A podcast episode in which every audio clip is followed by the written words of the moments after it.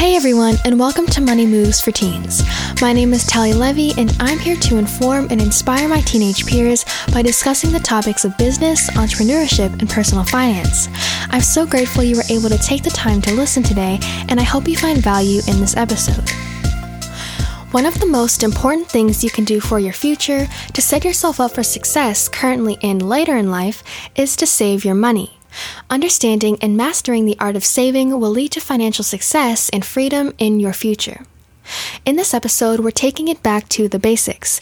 I'm going to lead today by talking about the basics of saving your money, and then I'll follow with exactly how families can begin to save together and why it's so important for kids to learn about money while they're young. This episode is going to sound a little different than others I've recorded because I'll be addressing the parent audience of my podcast rather than my teenage peers. But even so, this information will benefit both parents and teens, so whoever you are listening, you should still learn something from today's episode.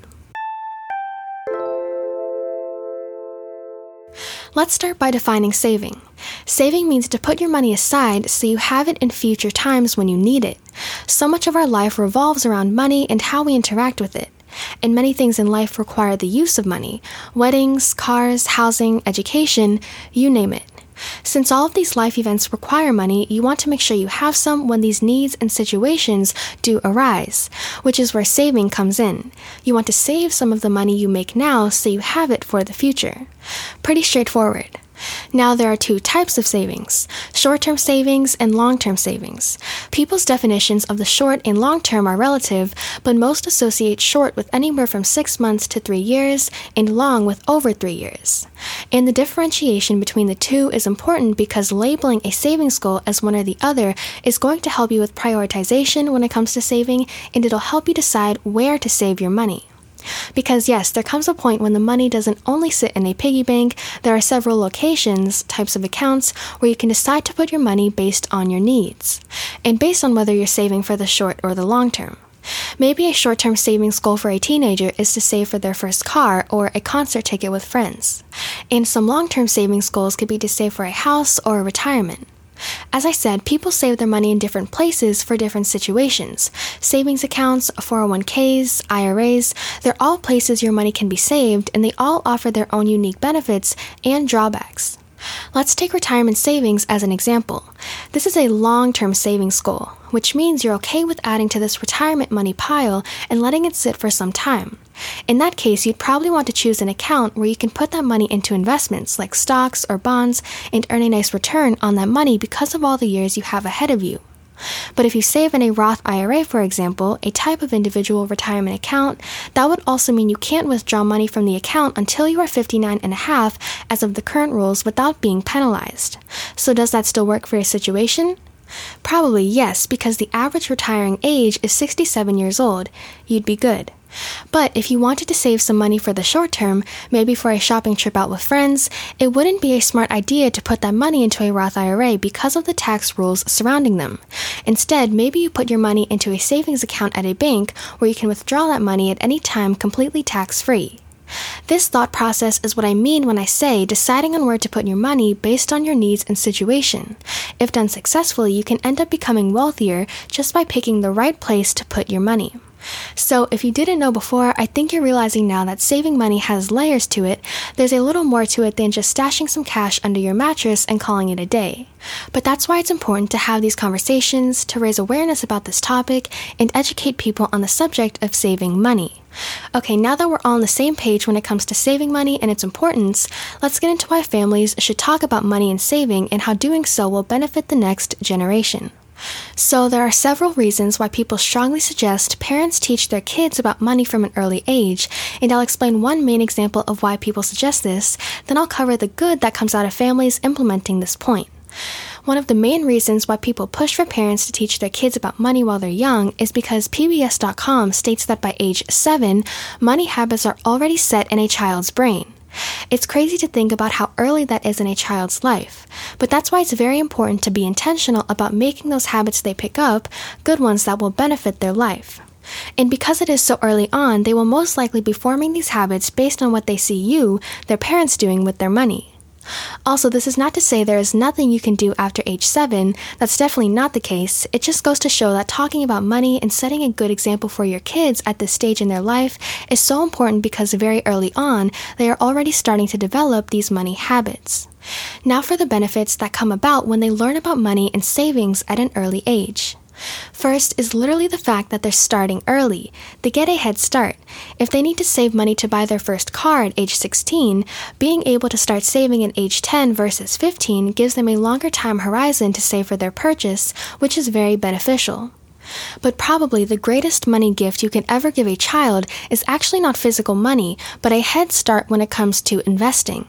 Teaching your kid how to invest in their teen and even preteen ages. Time becomes so valuable in this equation because of something called compound interest, where your money grows upon itself. And having more time for your money to grow results in this compounding effect, where the numbers still to this day blow people's minds. I'll give you a numbers example right now. Let's say a person starts investing at age 30. They save $100 every month with a 7% return on their money all the way until they reach age 70. Over that 40 year time period, they would have made $262,481. Now compare that amount to if the person had started investing at age 15 versus 30. Keeping all the other stats, they would have $779,491. That is a pretty sizable difference, and the only factor that changed was time. I'll say it again an early investing start impacts the end result significantly, and getting your kids on this path from an early age will benefit their future so much. Second, when you teach kids about money and saving early on in their life, it can lessen the chance of them falling into large amounts of debt as an adult, a situation many adults find themselves in. If you think about it, what's on the flip side of saving? Spending.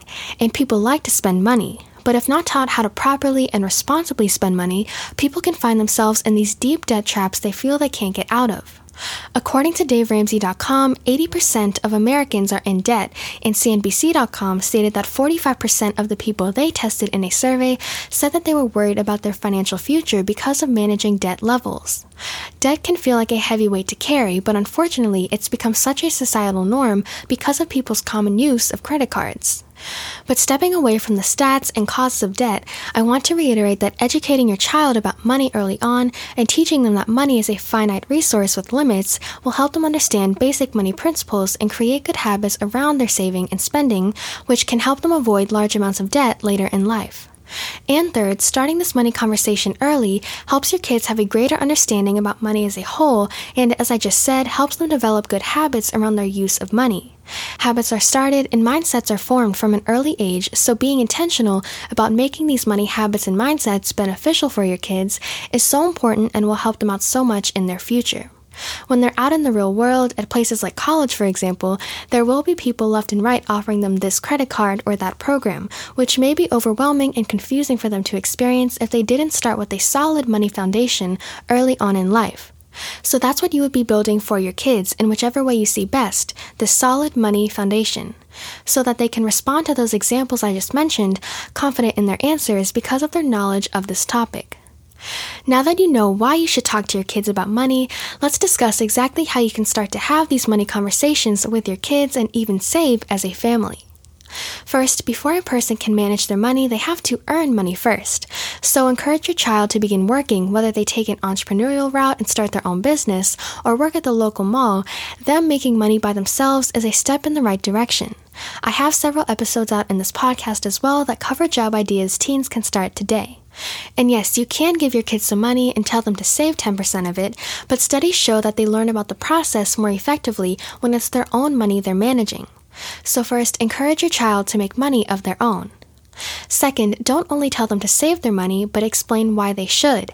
Without that aspect of it, to them, it could look like you're suggesting they put money aside for no good reason when it could be going towards some new clothes or shoes they want.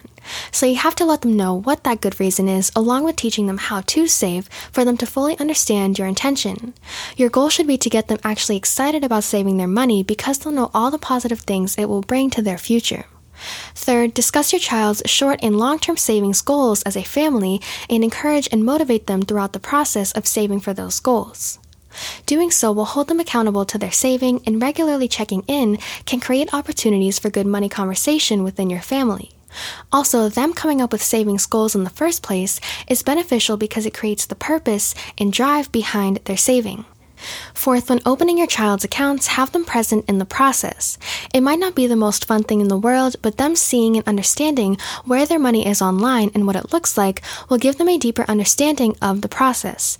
And definitely when it comes to investing, have them there as you look at what stocks, for example, you plan to buy for them. It creates an amazing learning opportunity. And lastly, fifth, open up the discussion to other money topics such as budgeting so your kid can learn about all the different aspects of this large money subject, because again, doing so at this stage in their life will benefit their future greatly. So, those were the five ways you can start talking to your kids about money. Encourage them to earn money of their own, explain to them why and how they should save their money, ask them to create short and long term savings goals, have them present while opening accounts and managing money inside of them, and lastly, open up the floor for them to ask about different money topics they're interested in. Also, one thing I didn't mention earlier that you can definitely do is to introduce them to resources such as this podcast where they can learn about money on their own and ask you questions about what they learn. I hope all of the information talked about today was beneficial to whoever listening and that these kinds of money conversations will be held all across the world in hopes of a successful financial future for the next generation. That concludes another episode of Money Moves for Teens. Thank you for tuning in today, and remember to thank yourself for creating the space to learn something new. If you enjoyed this episode, it would be a huge help to me and others if you would share my content with those who might benefit from the information.